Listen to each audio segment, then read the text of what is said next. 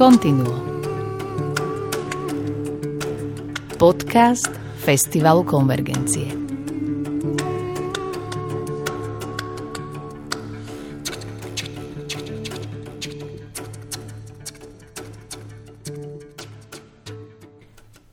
Milé publikum Festivalu Konvergencie. Práve ste začali počúvať 40. vydanie podcastu Continuo.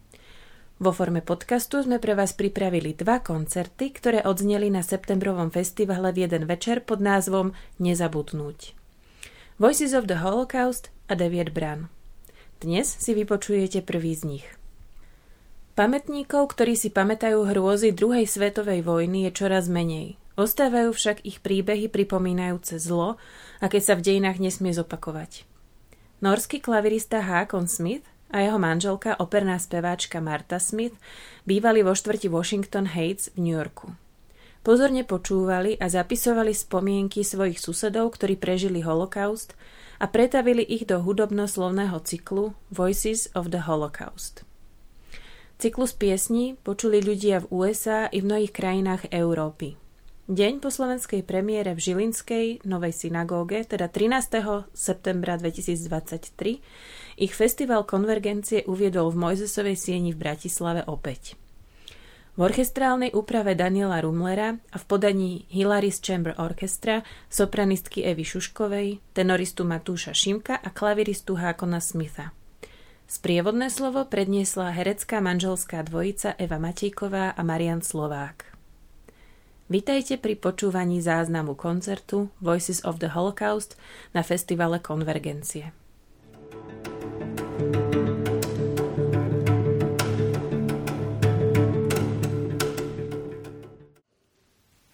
Hovorí sa, že človek, ktorý zabudne na vlastnú minulosť, je odsúdený opäť ju prežiť.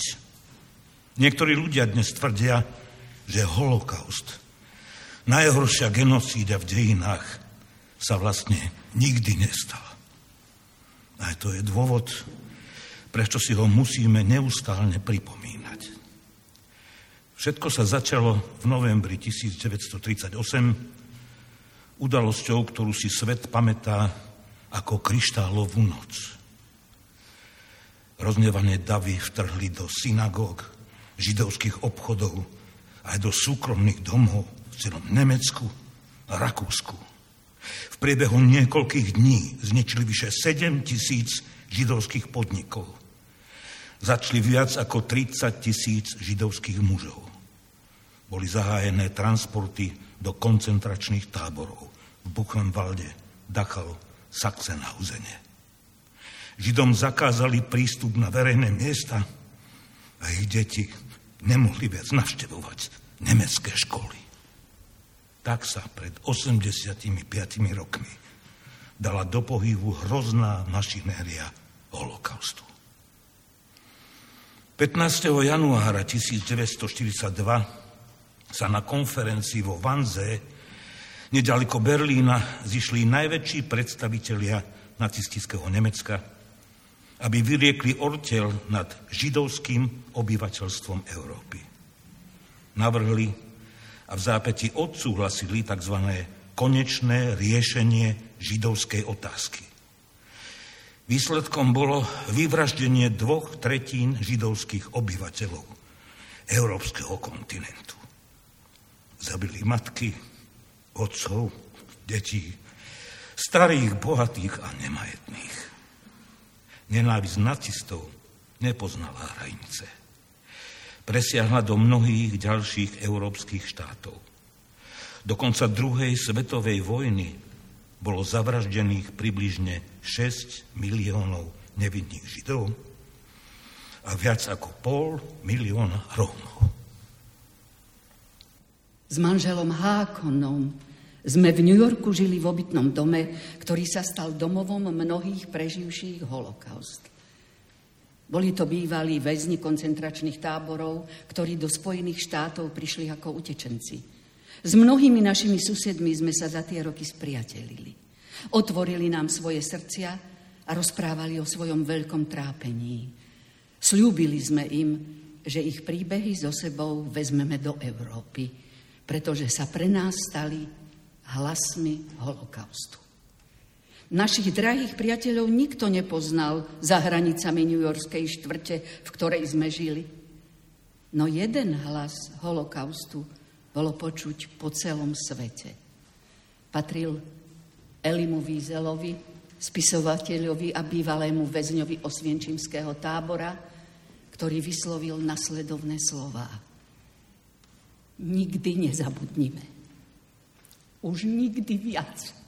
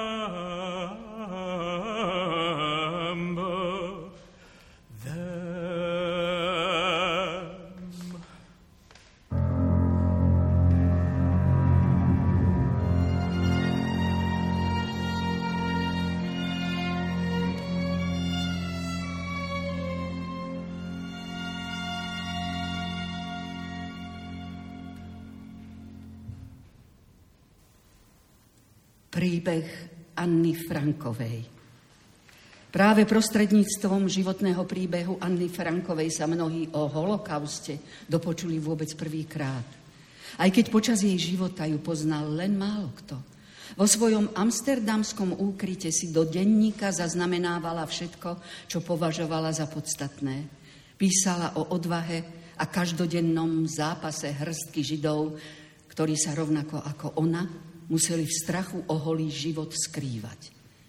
Po vojne jej denník našli a vydali v knižnej podobe.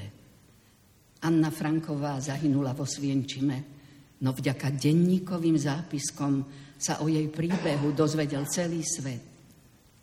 Je to vlastne malý zázrak, že som sa ešte nevzdala všetkých svojich ideálov, hoci za týchto okolností pôsobia úplne absurdne a nereálne. No aj tak sa ich držím, pretože napriek všetkému stále verím, že ľudia sú vo svojom jadre dobrí. Ako si pestovať v sebe nádej, ak človek okolo seba vníma len zmetok, mizériu a smrť? Vidím, ako sa svet mení na pustinu, počujem, ako sa blíži búrka, ktorá zmetie aj nás, cítim utrpenie miliónov iných a predsa, keď dvíham oči k nebu, myslím na to, ako sa všetko dobre skončí, ako tá krutosť pominie a opäť zavládne pokoj a mier. Dovtedy sa nesmiem vzdať svojich ideálov, lebo snáď raz nastane ten deň, keď ich bude možné aj uskutočniť. Tvoja Anna Franková.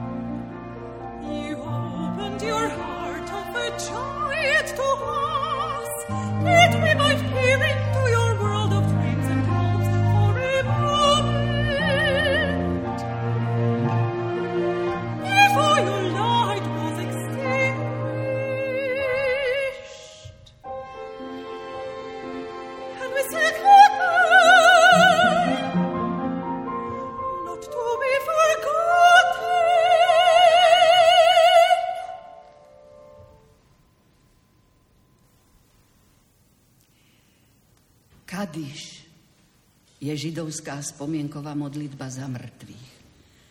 Dnes večer si spoločne spomíname na 6 miliónov židovských obetí a všetkých ostatných nevinných ľudí zavraždených počas holokaustu.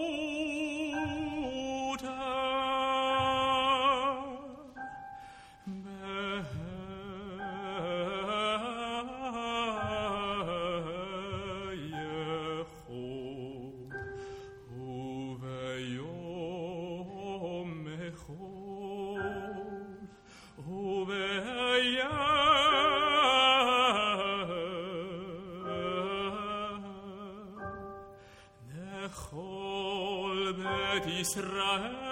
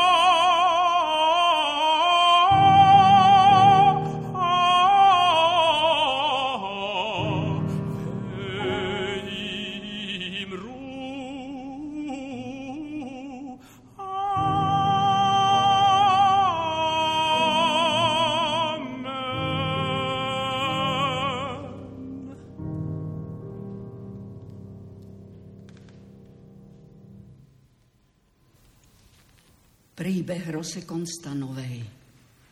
Naozaj bolo až také nákladné ukrývať štyroch ľudí, môjho manžela Leopolda, deti Marion a Gaja a mňa. Tí tzv. francúzski vlastenci si od nás pýtali stále viac. Chvíľu predstierali, že im na nás záleží. No v skutočnosti im išlo hlavne o peniaze. Nakoniec nám už nezostalo celkom nič, len šperky. Moje dedičstvo po matke. A s tými som sa lúčila ťažko. Nie pre ich peňažnú hodnotu, ale preto, že mi pripomínali všetko, čím naša rodina kedysi bola. Môj otec bol ministrom vo vláde a predtým aj vojnovým hrdinom, vyznamenaným za chrabrosť samotným cisárom. A tie pamätné večierky v našej berlínskej vile. Šperky boli poslednou nitkou, ktorá ma s mojou minulosťou spájala v očiach spomínaných vlastencov som však nebola cérou cisárovho blízkeho spolupracovníka a ministra. Pre nich som vlastne nebola ani človekom. Bola som len ďalšou židovkou, ktorá chcela vykúpiť život sebe a svojej rodine diamantmi a zlatom. No nakoniec zdroje vyschli. Naši francúzski záchrancovia nás predali gestapu. Kladiem si otázku, čo asi za to udanie dostali. Prisúdili nám rovnakú cenu ako tým drahokamom, tým kúskom kameňa, ktorými som vyplatila naše životy. Mňa z Marion poslali na jeden koniec koncentračného tábora a Leopolda do časti pre mužov. Gajovi sa podarilo ujsť dohovor. Hliadka prívržencov režimu vo Vyši ho však chytila a spolu s ďalšími sto židovskými utečencami natlačila do školského autobusu kde ich postrieľali. Gaj bol v tom čase stále malý chlapec a tak ho Gulka našťastie minula. Zatiaľ, čo vrahovia obchádzali autobus, aby sa uistili, že sú všetci mŕtvi, on sa dusil pod kopou tiel a bál sa čo i len pohnúť. Keď odišli po nákladiaky, ktoré mali odviezť mŕtvych, vyslobodil sa a utiekol. Ako sa túlal krajinou, natrafil na francúzsku rodinu, ktorá sa ho ujala a ukrývala až do konca vojny. Po uzavretí mieru sa nám podarilo nájsť jeden druhého s pomocou rabína z dediny nedaleko Paríža, kde sme sa na začiatku skrývali. Aká nesmierna radosť sa nás zmocnila, keď sme sa opäť všetci videli živí. Vtedy som si uvedomila, že som o svoje dedičstvo neprišla. Sú to moje deti, ktoré sú vďaka Bohu nažive.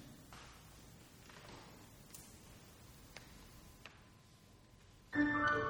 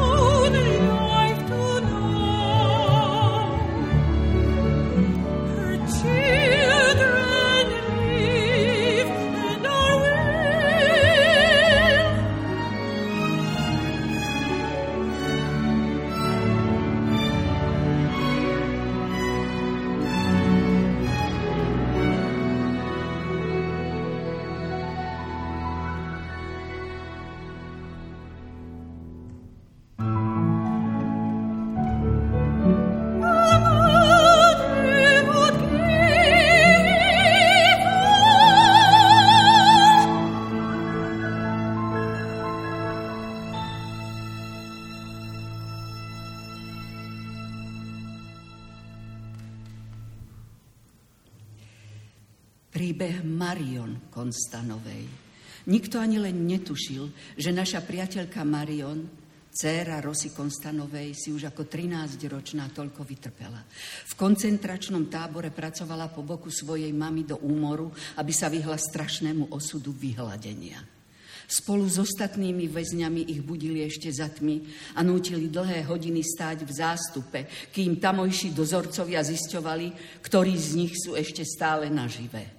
Potom nasledovala nekonečná vyčerpávajúca práca. Nepracovať znamenalo zomrieť.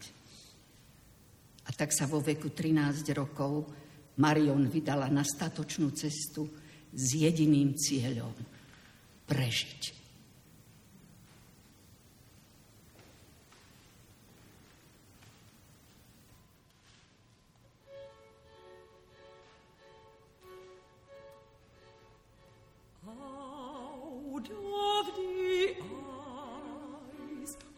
child into the blue.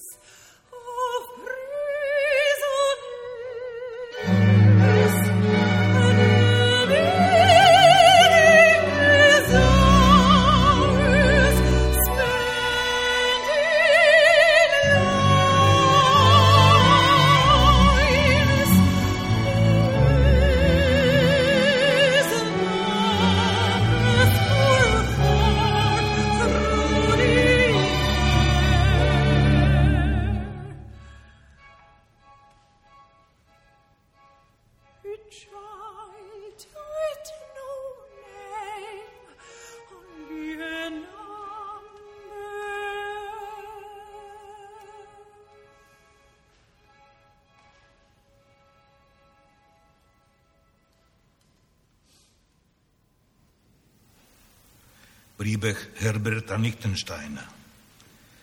Kryštálovú noc si dodnes živo pamätám. V tom čase som býval v Berlíne a pracoval ako učeň u tamojšieho kóšer mesiara. Jedného dňa som mal po otcovi prevziať rodinné mesiarstvo u nás doma, mestečku Oberwesel v Poríni. Trasu vlakom z Berlína do rodinného Poríňa som absolvoval už mnohokrát. No táto cesta bola iná. V každej stanici, kde vlak zastavil, sa na nástupištiach tlačili davy Židov. Boli tam celé rodiny, no poda ktorí tam stáli celkom sami. Pár z nich držalo v rukách kufor a niektorí boli od krvi. Všetci bez rozdielu mali v očiach hrôzu. Od židovského spolucestujúceho vo vlaku som sa dozvedel, že po celej krajine plienia synagógy aj židovské obchody a podniky. Židia utekajú v strachu o život. V tom vlaku som napokon strávil tri dni a noci, nevediac kam ísť a čo si vlastne počať. A ako som sa prevážal krížom, krážom po krajine, každú noc som sledoval, ako obloha žiari svetlom prameňov horiacich budov. Po týchto udalostiach bolo nám, Židom, jasné, že musíme z Nemecka odísť. Ale ako? Majetok nám buď zabarli, lebo ukradli, naše podniky násilím zavreli. Väčšina z nás už nemala svoj úťak z čoho zaplatiť. Prihlásil som sa do prípravného programu pre záujemcov o emigráciu do Palestíny. Mal som sa tam stať farmárom. No skôr, ako som stihol získať papiere a cestovný lístok, ma posadili do transportu a poslali na nútené práce. Najskôr som pri meste Bielefeld spolu s inými väzňami klčoval lesný poriač na mieste, kde mala stáť zbrojárska fabrika. Potom ma poslali do Buchenwaldu. Jedného dňa prišiel rozkaz evakuovať náš barak. Mne a ďalším trom väzňom sa podarilo újsť. Skryli sme sa v hromade odpadkov za táborom. Všetkých ostatných z toho baraku ešte v ten deň odliekli do plynovej komory. Mojou ďalšou zastávkou bol Osviečim, kde ma pridelili do pracovnej skupiny v uholnej bani. Tam dole bola obrovská zima. My sme v nej hrdlačili len v chatrných handrách. Každú nedelu, čo bol náš jediný voľný deň, sa strážtovia tábora postarati o spolcový program. Nútili nás celé hodiny pochodovať v kruhu. Mnohí väzni, vychudnutí na kosť, padali od vyčerpania na zem. Ostatní sme museli pochodovať ďalej, šliapali už po telách svojich druhov, inak by nás na mieste zastrelili. Napokon som skončil v Telezíne, kde som spoznal z uši svoju budúci manželku. Pracovali sme v kuchyni, no na žiadne zblíženie, či dokonca manželstvo, sme vtedy ani nemali pomyslieť. Odom nám išlo hore prežitie. Zišťali sme jedného sústa k druhému. Úspechom bolo prežiť ďalšiu, ďalšiu hodinu. Arbeit nach frei. Práca oslobodzuje. O akej slobode to však bola reč. Aká do neba volajúca irónia, že zavesili takýto nápis na bránu ovčecinského tábora, kde jedinú slobodu tamovších väzňov prinášala smrť. Ako sa niečo také strašné mohlo stať v Nemecku, v krajine Goetheho, Schillera či Beethovena, najväčších mysliteľov a umelcov modernej doby. No povedzte, ako?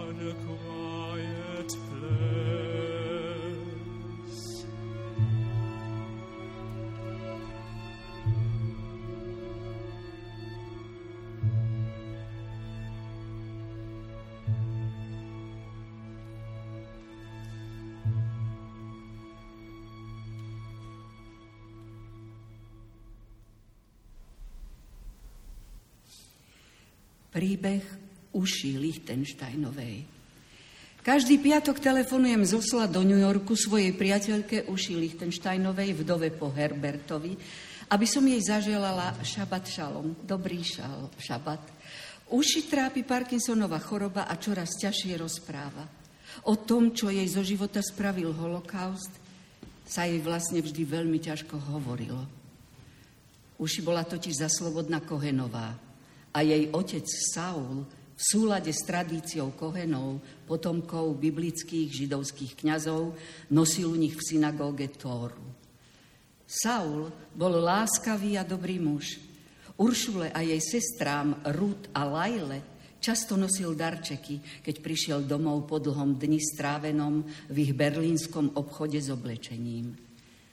Raz sa však z práce nevrátil – v Prahe bol spáchaný atentát na Heidricha, jedného z najvyššie postavených nacistov. A tak v Berlíne v rámci odplaty zhromaždili a na mieste popravili 500 židovských mužov. Saul Cohen bol jedným z nich. Po tejto udalosti Uši, jej matku a sestru Lajlu poslali do Terezína. Ďalšia sestra Ruth skončila vo Svienčime. Spočiatku pracovali vo fabrike na vojenské súčiastky. Neskôr uši pridelili do kuchyne, kde varila polievku zo zvyškov zhnitej zeleniny. Niektoré spomienky si uši nechávala len pre seba. Raz mi zavolala a pozvala ma na návštevu. Chcela sa porozprávať. Predtým mi vždy vravela, že deti nemohla mať pre podvýživu, ktorou v mladosti trpela. V ten deň som sa však dozvedela pravý dôvod.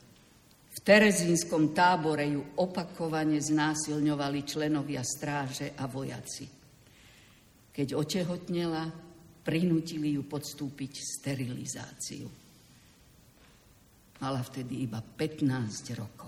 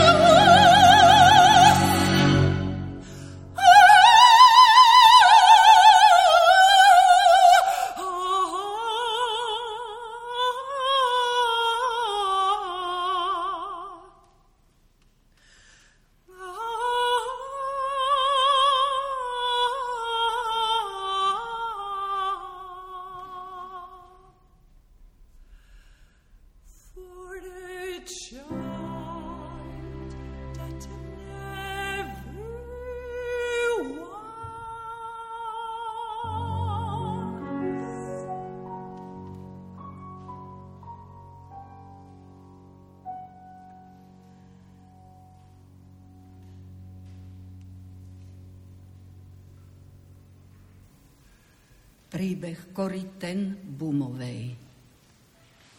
Často som premýšľala o príbehu mladej vdovy Moabky Rút. Opustila svoj ľud, aby sa starala o starnúcu svokru židovku. Láska k Židom bola v našej rodine taká prirodzená, ako potreba dýchať. Veríš v Boha, o ktorom píše Biblia, nazývaš sa kresťanom a preto miluješ aj Bohom vyvolený národ.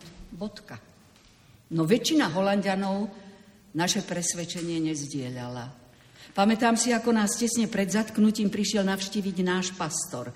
Nemali by ste u seba ukrývať Židov. Biblia predsa hovorí, aby ste počúvali svoju vrchnosť. Môj otec mu však protirečil. Budem poslúchať vrchnosť vtedy, ak ich príkazy nebudú v rozpore s Božími zákonmi. V opačnom prípade budem poslúchať výhradne Boha. Ale uvedomujete si to riziko. Ak vás odhalia, vy aj tí vaši Židia skončíte v koncentráku. Som pripravený pre tých ľudí urobiť všetko, čo je v mojich silách a v prípade potreby obetovať aj život. Á, aké prorocké boli tie ocové slova. Môj brat Willem stál na čele holandského tajného hnutia odporu ešte pred nemeckou inváziou. Po príchode Nemcov sme sa pridali aj my ostatní. Bedci, otec a ja. V mojej izbe sme si za skriňou vybudovali tajný úkryt. Keď nás Nemci prišli zatknúť, náš malý dom prevrátili hore nohami. Židovských hostí ale nenašli. O pár dní sa nám ich podarilo previesť do bezpečia. Bedci, otca a mňa odviedli na výsluh na stanicu gestapa. Otec skonal priamo tam na mieste. Niekoľko dní na to mňa a Beci naložili na vlak do koncentráku v Ravensbriku.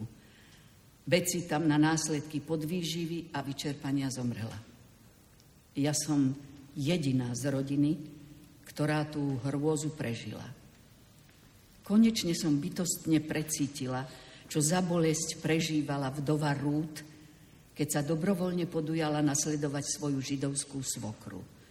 Lebo kam ty pôjdeš, pôjdem ja. A kde ty budeš bývať, budem bývať ja. Tvoj ľud bude mojim ľudom, tvoj Boh bude mojim Bohom. Kde ty zomrieš, zomriem i ja a tam chcem byť pochovaná.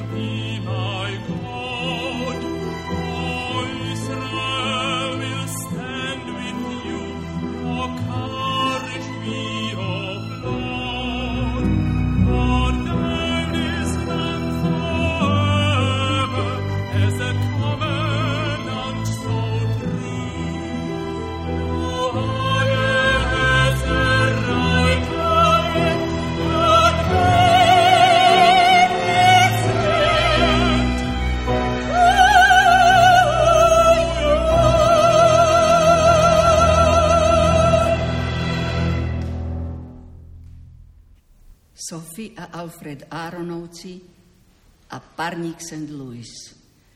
Mazltov, L'chaim. Alfred a ja pod baldachínom. Ako veľmi mu to pristalo, keď nohou drvil čerepiny skla na podlahe a že toho rozbitého skla bolo v poslednom čase v Hamburgu naozaj veľa. Od kryštáľovej noci uplynulo už 5 mesiacov. A ako nás s Alfredom, usadených na stoličkách, niesli ponad hlavy svadobných hostí, ja som už v myšlienkach stála na palube lode, ktorá nás mala odviesť na svadobnú cestu do kubánskej Havany. V skutku zvláštny výber destinácie pre židovskú Turkyňu a židovského Nemca. Z Nemecka sme vyplávali 13. mája 1939 a spoločnosť nám robilo ďalších takmer tisíc Židov, vydávajúc sa na cestu za vytúženým životom na slobode. Loď pôsobila elegantne a len ťažko by ste v pasažieroch spoznali utečencov, ktorým ide o život.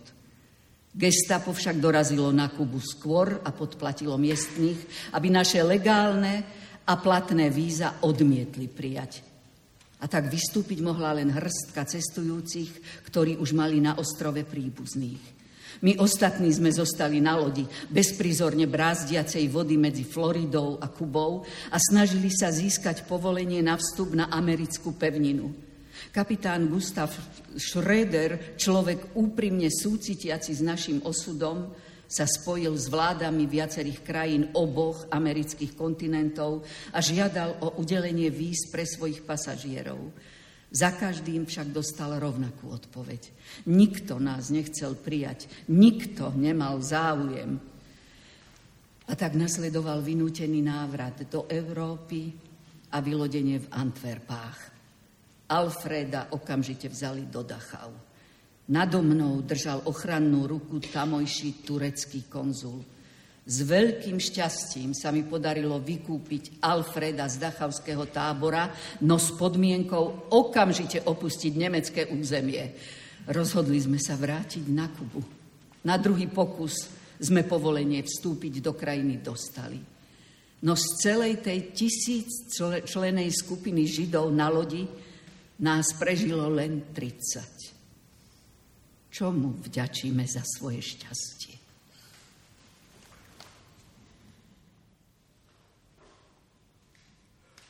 That we should and I should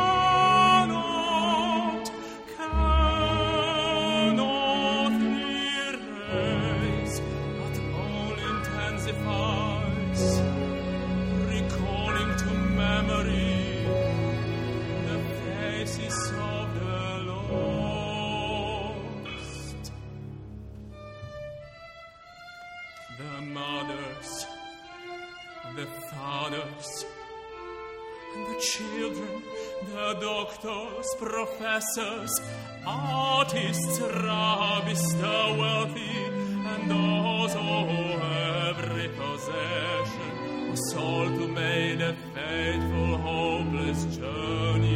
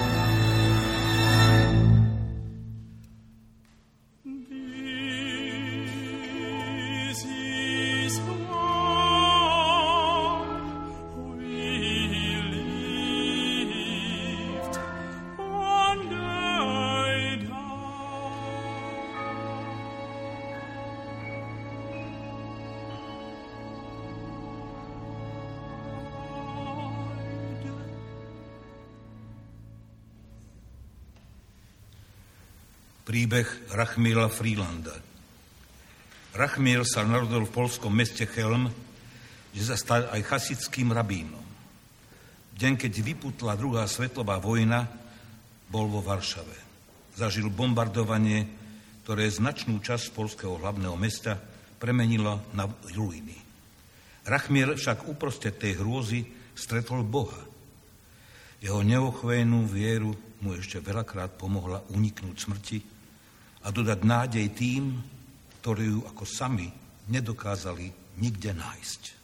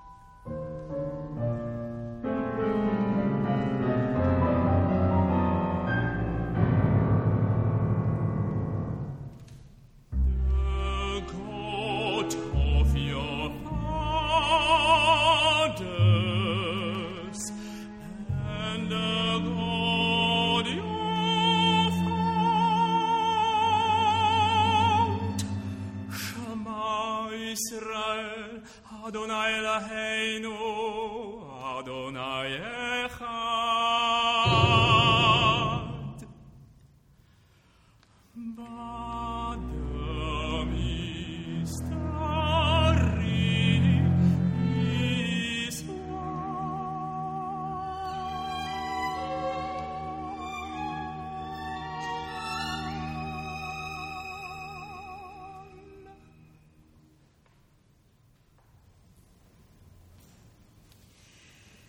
Príbeh Doris Šafranovej. Ani vo sne by nám nenapadlo, že Nemci prídu až do Prahy. Tvrdili, že chcú len sudety. Tam žili Nemci. Taká bola dohoda. No odrazu ich bolo vidieť všade. V tých ich našponovaných uniformách s bajonetmi na puškách zavesených na pleciach. Na ich príkaz sme nosili pásku s Dávidovou hviezdou. Naši nežidovskí susedia, ktorí boli kedysi aj priateľmi, nás teraz obchádzali, vysmievali sa nám a zrádzali nás. Nakoniec sme boli natlačení do transportov a poslaní na východ. S mamou sa nám podarilo zostať spolu. Pritisnuté k stenám malého vagóna sme so zvyškom rodiny stratili kontakt. Vlak sa rozbehol, potom opäť zastal, no dvere zostávali zamknuté. V hrdle blčal hrozný smet, pod nohami výkali. Ľudia naokolo padali mŕtvi od vyčerpania, no vlastne nemali kam. Nebolo miesta. Takto prešli tri dni a vlak vošiel do konečnej stanice. Dvere vagónu sa otvorili. Brechod psov, ostré svetlá, rev vojakov, nablískané bajonety. Kde to sme? Toto musí byť samotné peklo. Volajú ho Osvienčím. Dlhý rada prehliadka. Starí, slaví, chorí, malé deti, všetci doľava. Doľava ženská. Dievča doprava. Mama, ja idem s tebou. Nie, dieťa, urob, čo ti prikázali. Som už stará, život mám za sebou, no teba všetko iba čaká. Choď, dieťa, choď a ži svoj život. Doprava, dievča, zareval vojak a odstrčil ma. Mama, mama, Mama. Mother, mother.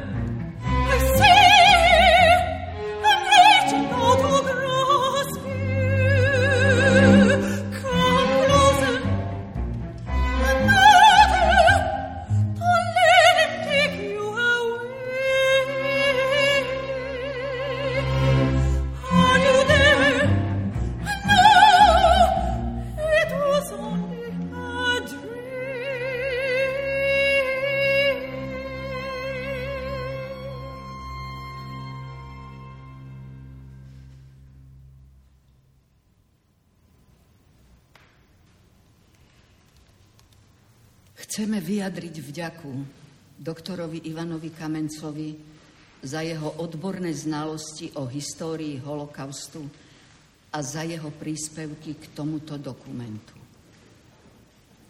Rozpovedali sme príbehy našich drahých priateľov, Rose a Marion Konstanových, Herberta a Uršuly Lichtensteinovcov, Sofie a Alfreda Áronovcov, Doris Šafranovej a Rachmiela Fridlanda, ktorí zažili hrôzy holokaustu, tak ako aj Eli Wiesel a Anna Franková.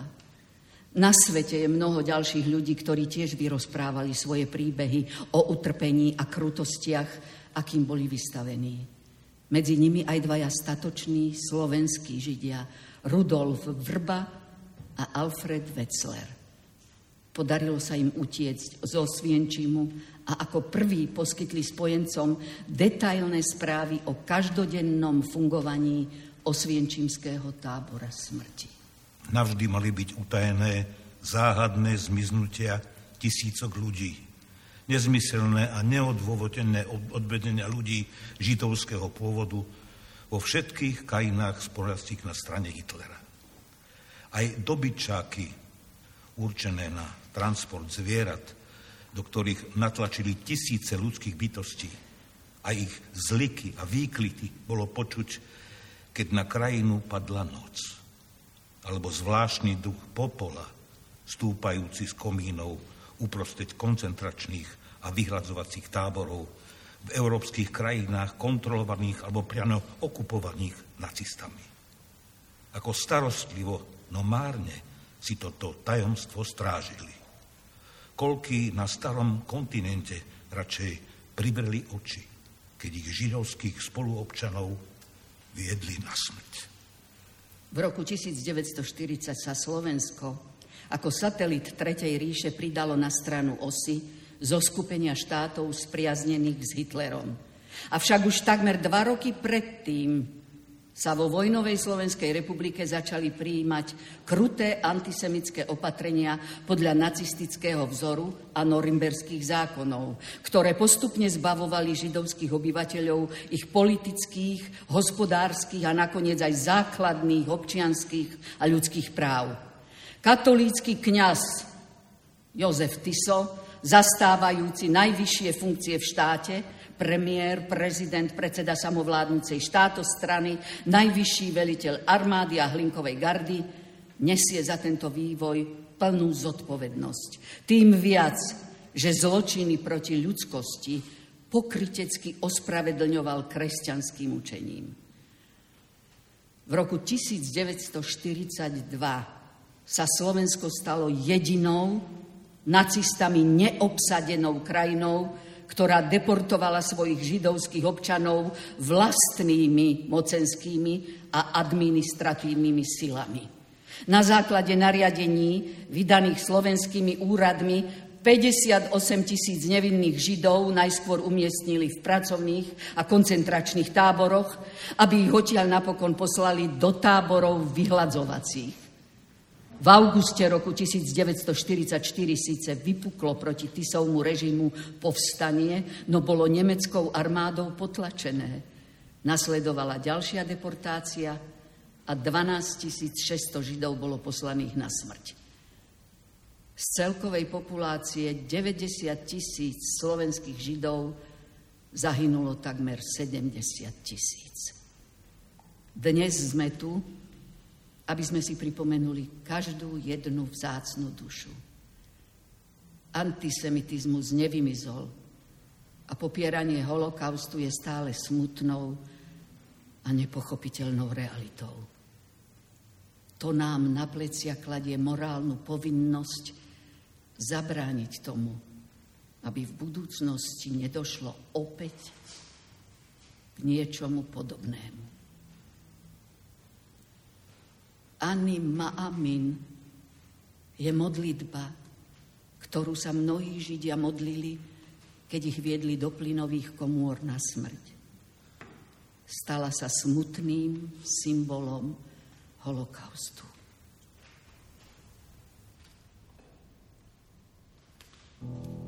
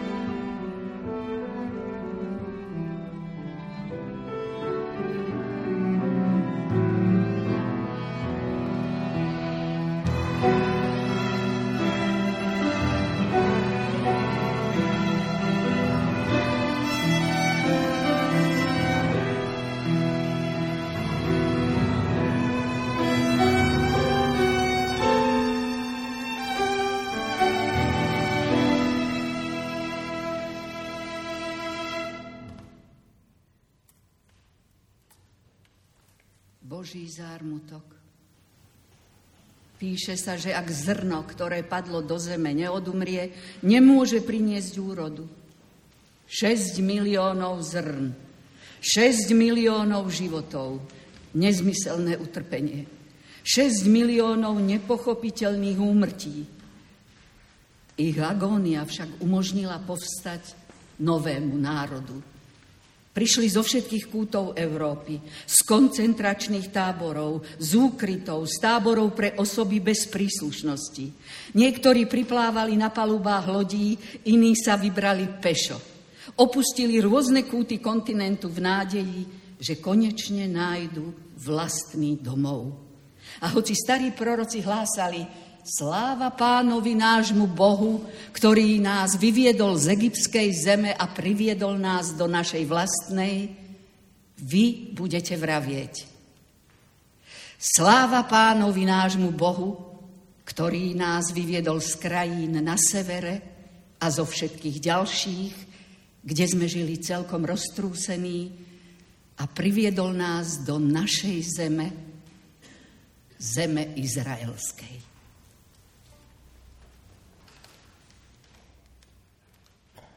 Bye.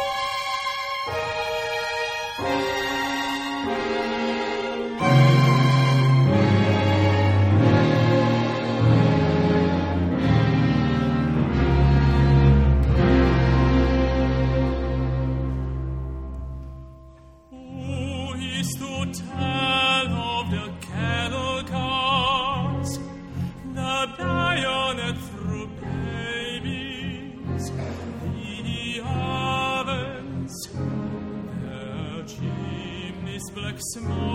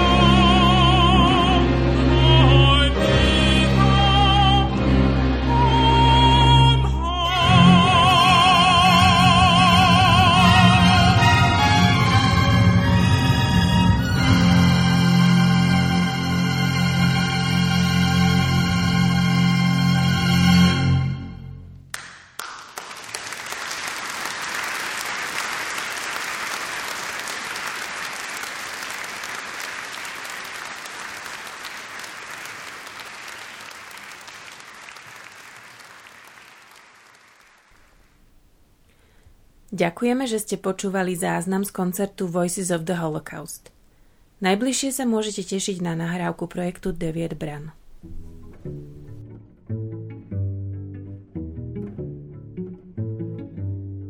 Continuo. Podcast Festivalu Konvergencie. Z verejných zdrojov podporil Fond na podporu umenia.